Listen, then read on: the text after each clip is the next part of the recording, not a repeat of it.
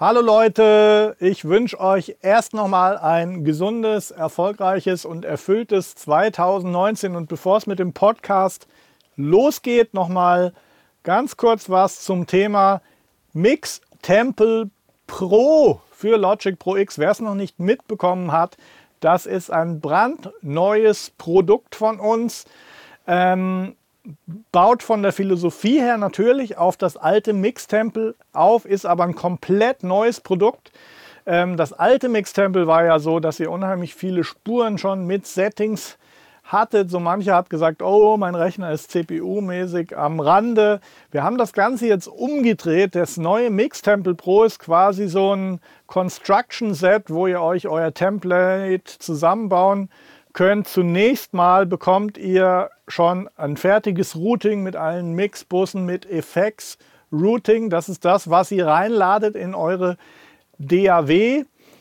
Es ist ein eigenes Impulse Response Reverb dabei, wo ich alle meine Lieblings-Hallgeräte mit integriert habe. Alle Settings der Klassiker, äh, die ich selber beim Mixen verwende, die sind schon fest verroutet auf Mixbusse, die so genannt sind wie Vocals, Vers, Vocals, Chorus und so weiter. Also Hallgerät ist dabei, ein Template mit komplettem Routing. Dann installiert ihr mit dem mitgelieferten Installer eine massive Channel Strip Library. Und was da neu ist, ist, dass ganz egal, was ihr für Plugins habt, wir haben an möglichst viele Plugin-Hersteller gedacht und Anpassungen gemacht. Da ist Waves dabei, Softtube, äh, Slate Digital, Meech, was haben wir noch? Äh, natürlich braucht ihr auch eigentlich gar keine Plugins, denn wir haben natürlich eine komplette Library auch, die rein aufbaut auf das, was bei Logic dabei ist. Und das würde ich an eurer Stelle nicht unterschätzen. Gerade ab Version 10.4 von Logic Pro X.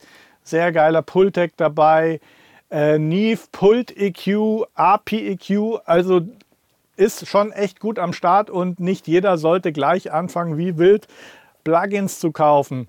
Ähm, also eine ganze Menge an Anpassungen dabei und ihr könnt euch das selber zusammenbauen, je nachdem, was ihr für Plugins habt. Und wie gesagt, wenn ihr keine habt, dann ist es auch sehr geil. Wir updaten auch ständig. Das Produkt war jetzt Anfang Januar rausgekommen und wir haben jetzt schon zwei massive Updates gemacht. Zum einen Wer die Softtube Console One besitzt, das ist dieser geile Hardware-Controller, der eben auch SSL-Emulation Neve, SSL 4000, 9000 und so weiter hat. Dafür gibt es eine Anpassung und dann ist jetzt von Waves ja das neue CLA Mix Hub rausgekommen. Das würde jetzt zu weit führen, euch das im Detail zu erklären. Auf jeden Fall haben wir ein eigenes Template äh, für CLA Mix Hub entwickelt. Also schaut auf jeden Fall rein. Wichtig ist, wir hatten ja einen Pre-Order-Preis, einen extrem günstigen. Der gilt jetzt nur noch bis zum, hat er ja nur 31 Tage, 30, 31 glaube ich. Also wenn ihr interessiert seid, dann greift jetzt zu. Der Pre-Order-Preis gilt noch. Produkt kriegt ihr natürlich sofort.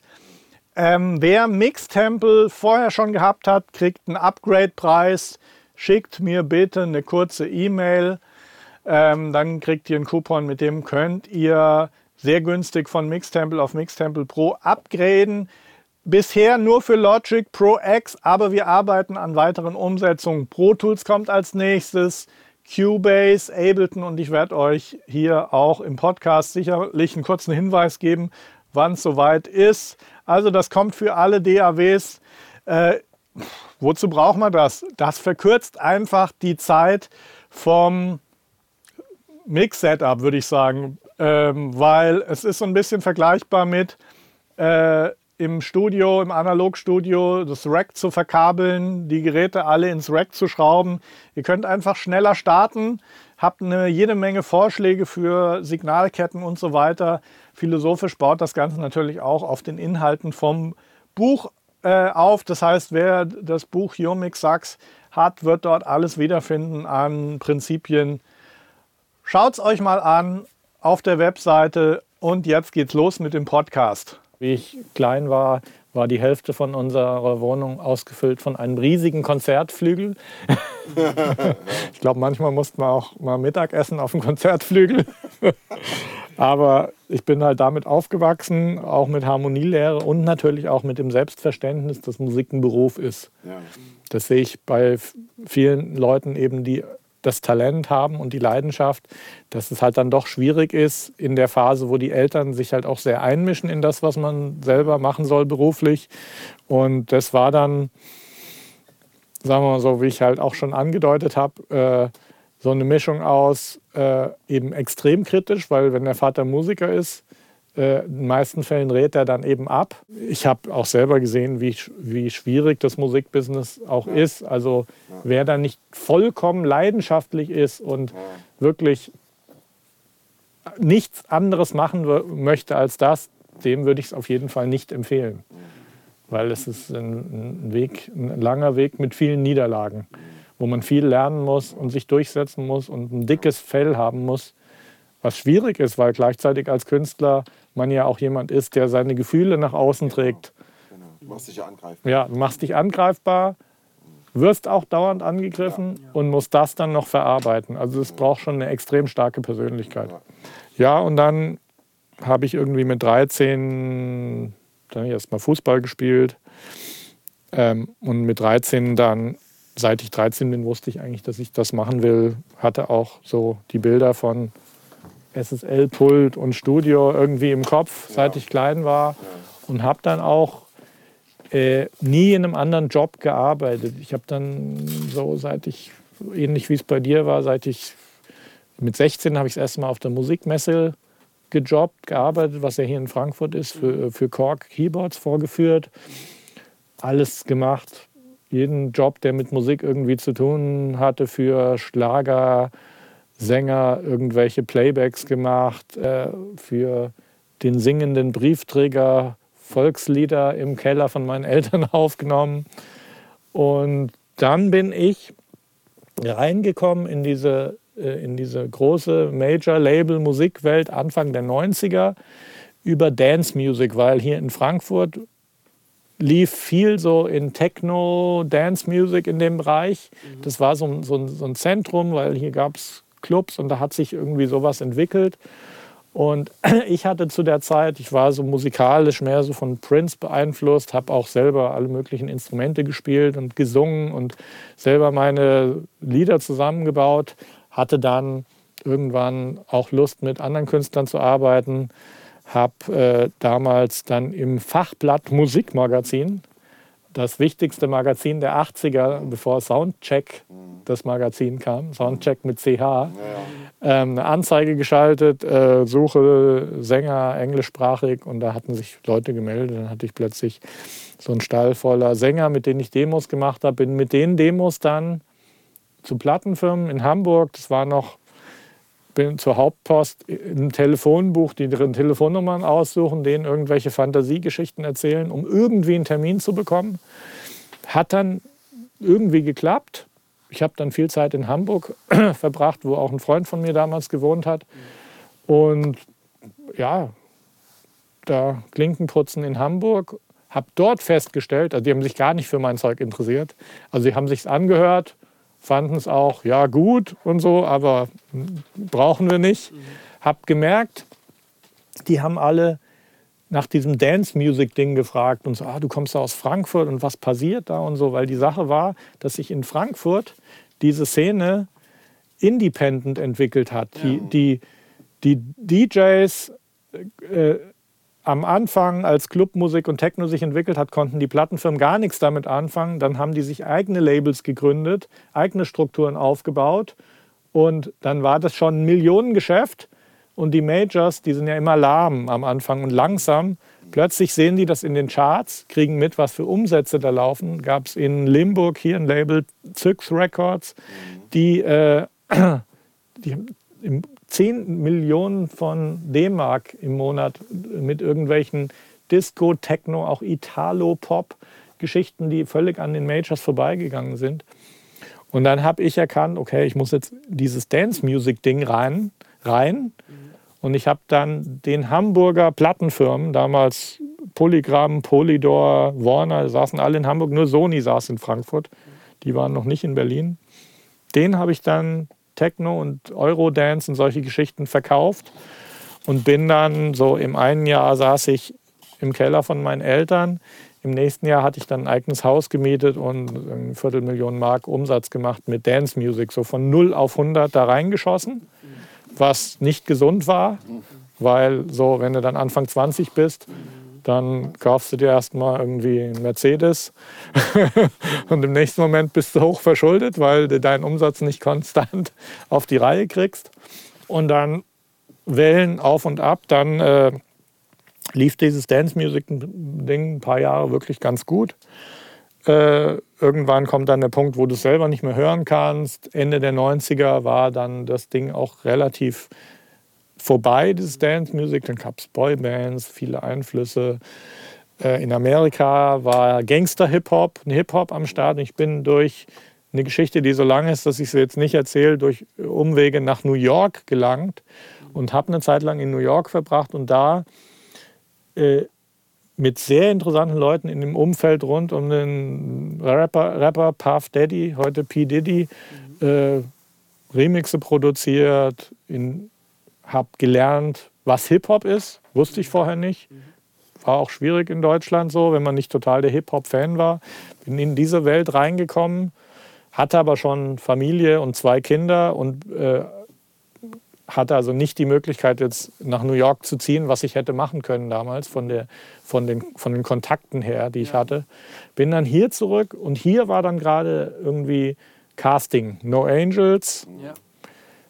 Äh, war das erste große Ding. Die haben dann auch über zwei Millionen Alben verkauft. Da war ich noch nicht dabei am Anfang. Und dann kam die zweite Staffel Popstars. Das war gerade, wie ich aus New York zurückkam. Und dann haben die eine Band geplant, die am Ende Brosis hieß. Wo so, die wollten so eine Popband zusammenstellen, die aber sehr Hip-Hop und RB, amerikanische Einflüsse zusammenbringt. Und dann kam ich so, hab natürlich wieder Klingeln geputzt, dann kam ich mit meinen Demos, die ich in Amerika gemacht hatte, zu Tier rein und die haben gesagt, es war, also es lief über einen Song, die haben einen Song von mir gehört, wo sie gesagt haben, der ist auf jeden Fall auf dem Album.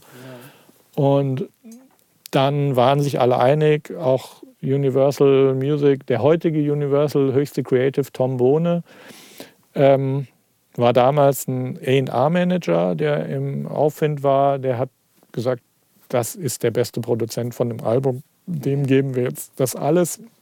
Dann habe ich über anderthalb Jahre hinweg für die viele Singles, B-Seiten, alles Mögliche produziert. Nummer 1 Album, Nummer 3, zwei Top 5 Singles für die geschrieben und produziert und war dann plötzlich also eben noch eben noch ehemaliger Dance-Produzent aus Frankfurt, der pleite war, dann in Amerika eine neue Luft gerochen und auch was eine Kultur nach Deutschland gebracht oder ein Wissen über eine Kultur, was hier gerade so frisch war. Mhm. Dieses Hip-Hop-Ding war dann hier plötzlich mit drei Jahren Verspätung ein großes Ding. Und dann ja über die 2000er war ich so ein Produzent, zu denen die Plattenfirmen hingegangen sind. War ich in Monrose involviert, alle möglichen Sachen gemacht. Jimmy Blue Ochsenknecht, äh, zwei Alben, äh, sehr viel produziert und auch äh, geschrieben, immer wieder für diese Popstars, Staffel und Staffeln. Und habe dann bei den Major-Geschichten, Major-Labels war es eigentlich immer, dass man die Aufträge also entweder war es so, dass die jemand brauchten, der das gut umsetzen kann und äh, die haben halt gewusst, dass ich extrem erfahren bin, in vor Ort die Vocals aufzunehmen, die zu editieren und das Ganze in eine Form zu bringen. Also entweder war es das, dass sie meine Erfahrung auch im Arbeiten mit unerfahrenen Künstlern äh, zu schätzen wussten. Aber es war dann immer mehr auch so, dass man über den Song den Auftrag bekommen hat. Das heißt, du musstest mit einer Hitsingle für das entsprechende Projekt dastehen, was gepasst hat.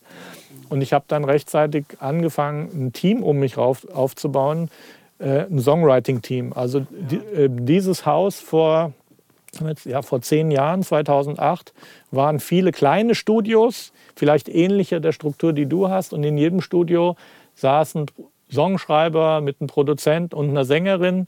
Die haben alle den ganzen Tag Demo-Songs produziert, die schon wie Produktionen klangen.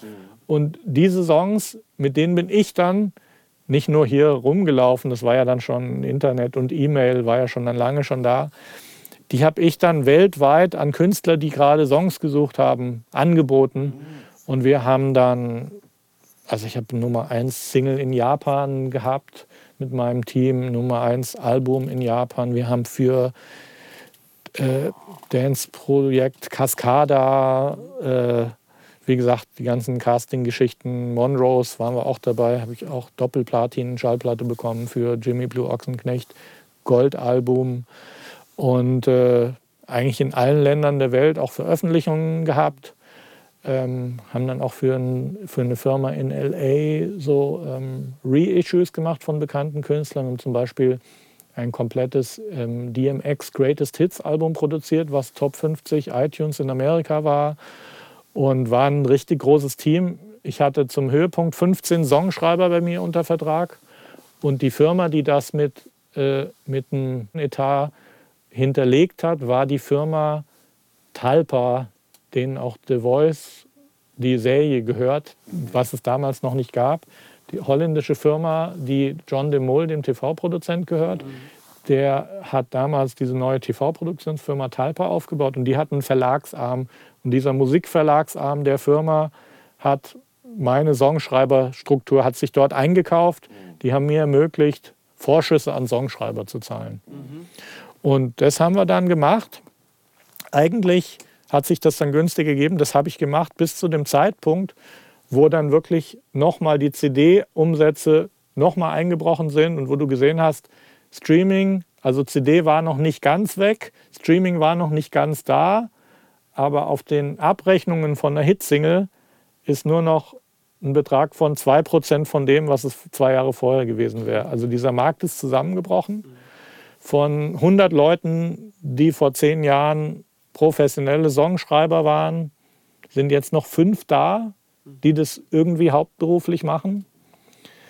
Ähm, und ich habe diese Entwicklung gesehen und habe damals über einen Freund aus Amerika, so 2010, 11, habe ich Wissen und Informationen bekommen über das, was so in den ganz oberen äh, Firmenetagen der Plattenfirmen äh, passiert der hat mir im Grunde genommen schon sagen können, welche Entwicklung das Ganze jetzt nimmt mit Spotify, dass äh, die CD verschwinden wird, ausschließlich Streaming stattfinden wird, dass in diesem Wechsel von CD auf Streaming die, die, vor allem die Leute hinter den Kulissen, die sind, die gar nichts mehr verdienen werden, weil die keine Möglichkeit haben, in anderen Bereichen was zu machen.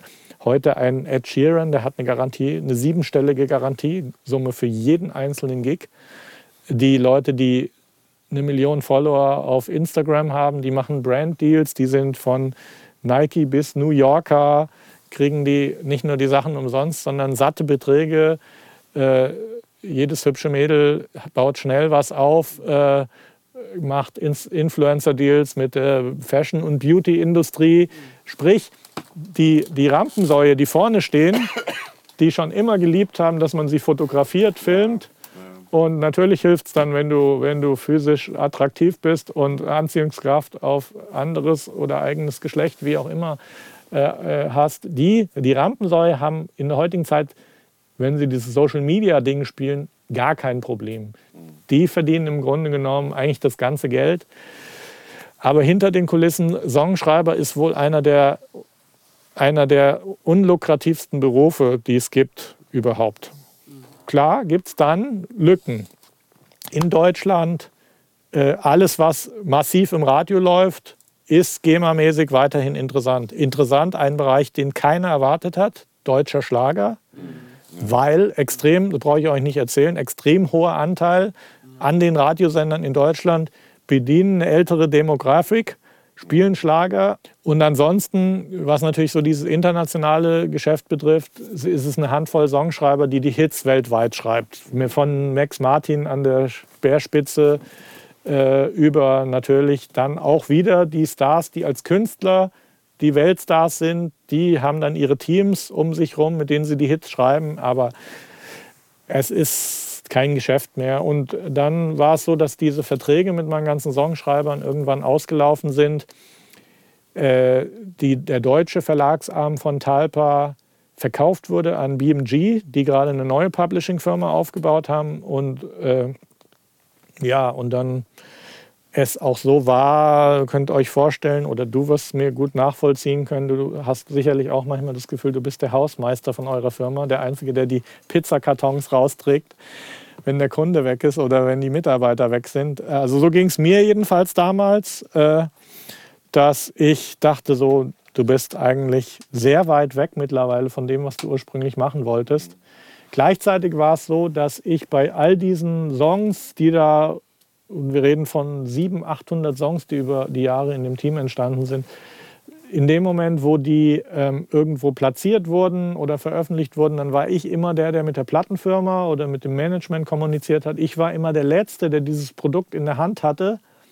Feinschliff, sprich Mix oder Mastering, lief immer über mich in dieser ganzen Zeit. Das heißt, ich hatte dann wirklich die Erfahrung, irgendwann von wahrscheinlich über 1000 Mixen, Masters, die durch meine Hand gegangen sind.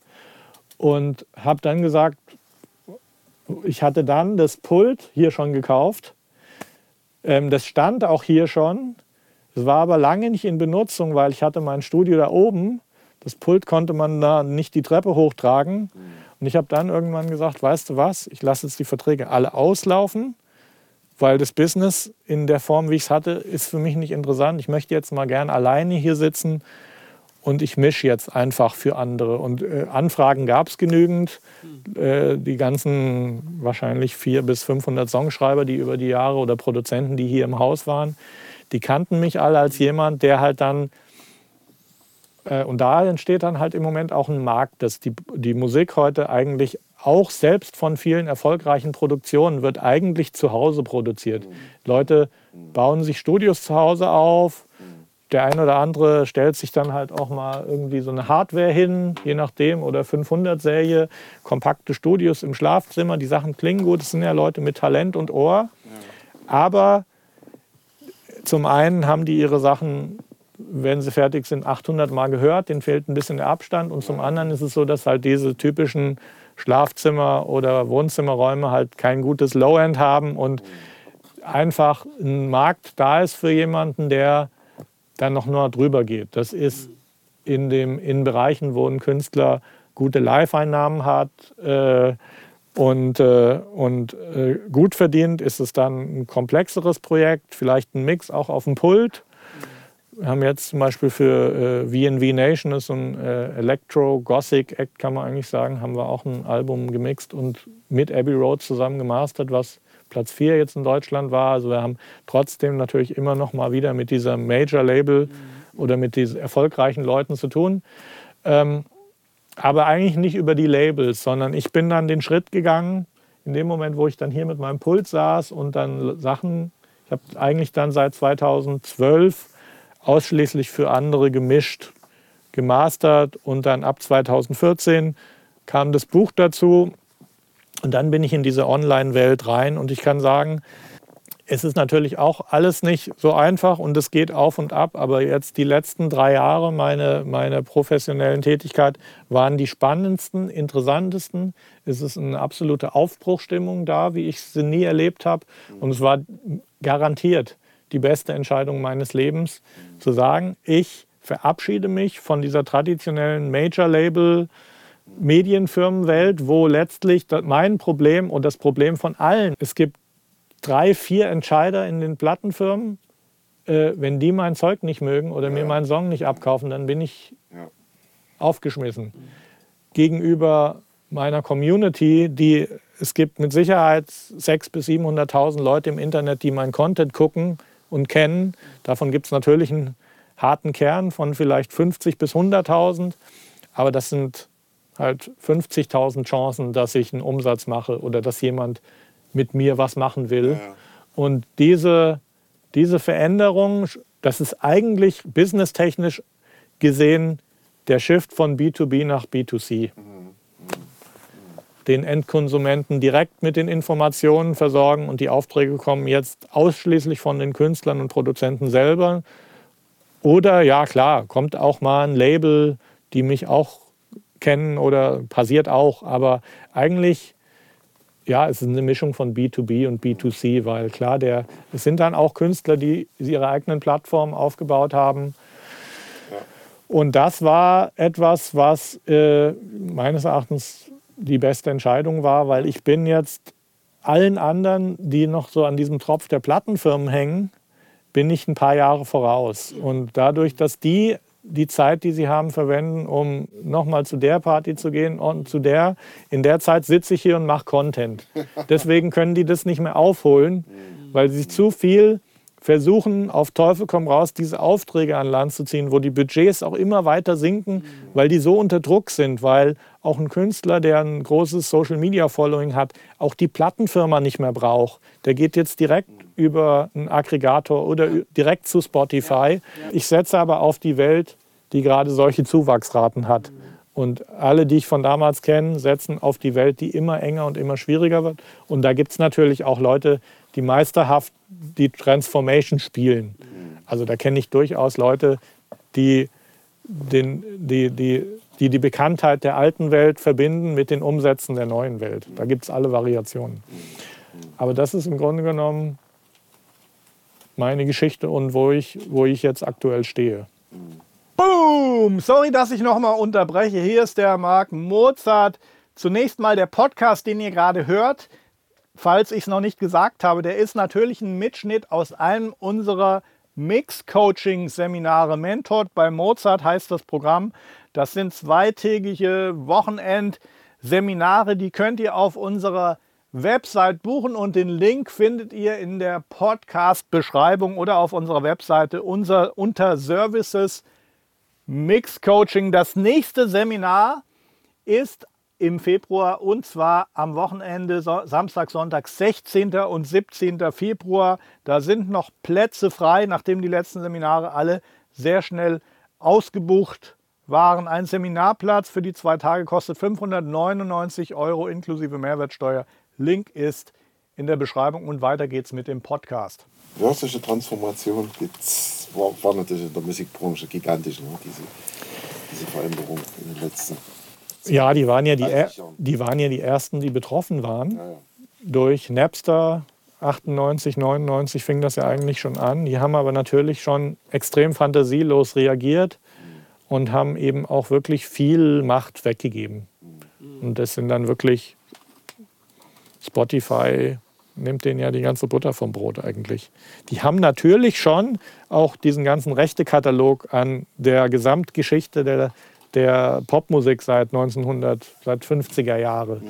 Wobei die Kataloge natürlich auch vereinzelt dann zurückfallen in die Hände der Urheber oder der Estate Michael Jackson oder Estate Prince, der leider viele 80er Jahre Künstler, wer hätte das gedacht, sind nicht alt geworden. Mhm.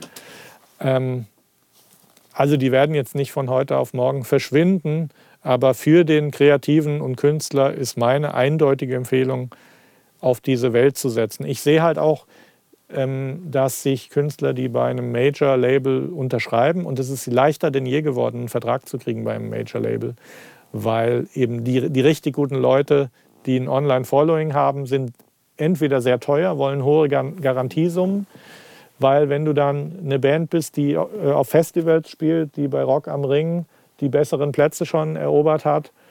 Ich habe einen Freund zum Beispiel, ich weiß nicht, ob ihr die Band STP kennt, die machen so eine Mischung aus, ja, so ein bisschen, bisschen die bisschen so die Ärzte in der aktuellen Version und die featuren dann auch mit Sido, Adel Tawil und so. Und die sind jetzt nächsten Sommer sind die Headliner bei Rock am Ring. Haben ihr komplettes Ding selber aufgebaut, ohne Plattenfirmenhilfe. Und wenn du dann in dem Bereich Gagen kriegst, dann bist du halt nicht mehr angewiesen auf irgendjemanden. Das heißt, die richtig großen Acts ist es schwierig oder extrem teuer für die Plattenfirma, so einen Act zu finden. Und viele von denen, die eben eigentlich noch nicht so weit sind, aber dann schon einen Vertrag unterschreiben, verlassen sich zu sehr drauf. Die sagen, na, ich habe ja hier bei Universal jetzt einen Deal, ich fokussiere mich jetzt auf meine Musik, den Rest machen die schon und die machen es halt nicht, weil ihnen die Kompetenz im Online-Bereich halt komplett fehlt, weil sie nur die traditionellen Medien bespielen können und weil sie dann auch wieder mit RTL, Pro7, Sat1 arbeiten müssen, Koops machen und die nehmen denen auch schon wieder die Hälfte vom Umsatz weg. Und dann bleibt am Ende beim Künstler natürlich wieder eigentlich gar nichts. Bis auf vielleicht, ja, dann noch, wenn du ein Management noch hast, vielleicht hast du dann noch na, nach Abzug der Kosten, vielleicht hast du dann noch irgendwie mal 30 Prozent von Umsätzen aus dem Live-Bereich. Aber es ist was ganz anderes, wenn du selber B2C gehst, deine Tickets selber verkaufst, zahlst noch via Gogo oder wie die heißen 15 Prozent Provision an der Online-Plattform, aber hast 85 Prozent der Ticket-Sales in der eigenen Hand, weil einfach kein Mittelsmann dazwischen ist. Und für mich war das Motto der letzten Jahre auch, den Mittelsmann ausschalten. Das war so der Schmerz meiner gesamten Karriere, immer so viel Mittelsmänner dazwischen. Und du hast am Ende zwölf Leute am Tisch, von denen du abhängig bist. Und die werden zugeschüttet mit 2000 Songs, aus denen sie das nächste Album der nächsten Casting-Sensation zusammenstellen. Da sitzt du am kürzeren Hebel als Kreativer. Und dann bin ich trotzdem sehr dankbar für die Momente und die goldenen und platinen Schallplatten. Das ist schön, aber auch sehr gefährlich, sich auf diese Welt zu verlassen. Also das wäre jetzt mein kurzer Background. Und äh, ich habe auch 30 Jahre im Keller gesessen und nicht über das geredet, was ich mache und fühle mich jetzt in einer guten Situation, aus der Erfahrung heraus auch sowas anzubieten wie das Seminar hier, weil ich habe alles erlebt im Business, habe jeden Fehler gemacht, habe auch aus jeder Welle sicherlich auch einen Erfolg mitgenommen. Ähm, und das ist eigentlich auch die Grundlage, die, die dann auch dazu geführt hat, äh, dass ich Online-Channels, Content mache. Und ich bin jemand, der sich immer extrem unwohl gefühlt hat vor der Kamera. Mhm. Ich habe auch mal bei einer Popstars-Staffel saß ich auch vor der Kamera, jetzt nicht als Jury oder so, aber da, das war das Schlimmste, was ich in meinem Leben erlebt habe. Ich habe gemerkt, dass es nicht generell die Kamera war, die ich nicht mag, sondern es war nicht die Kontrolle darüber zu haben, was du machst vor der Kamera, sondern immer geskriptet zu sein, immer, es muss immer passen, es ist alles geplant. Der Produzent kommt rein, der muss auf einen gewissen Punkt kommen, der in die Story passt. Ja.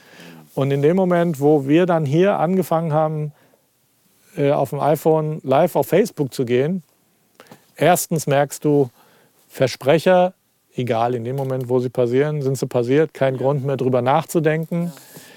Zweitens merkst du, du darfst auf keinen Fall lügen oder Mist erzählen, weil die sehen die Leute dir an.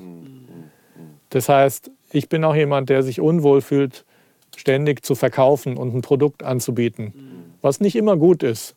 Weil es gibt, es gibt solche und solche, es gibt Leute, die verkaufen nur, dir dann mal schaltest das Video ein, denkst, okay, Werbung, Schluss. Und, das, und ich bin dann eher jemand, der wirklich einen guten Wert vermitteln will und dann ist Verkaufen ein bisschen versäumt dann. Äh, man muss da so ein Mittelmaß finden. Ich denke schon, es ist wichtig, ist es auch ein Grund, wieso der Tobi jetzt hier mit reingekommen ist.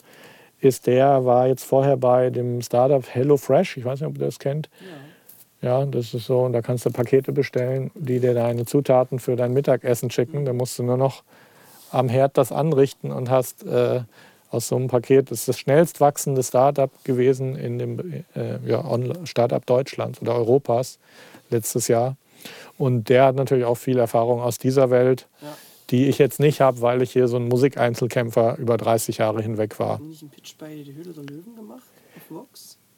Das glaube ich nicht, aber ich will es auch nicht ausschließen. Die hängen an, Ro äh, an Rocket Internet dran. Das ist der größte Startup-Unterstützer. Äh, ich glaube, die waren nicht bei der Höhle der Löwen. Nee, glaube ich nicht. Ja, irgendwie kommt mir das bekannt vor, aber dann, dann habe ich es irgendwie über einen anderen ja.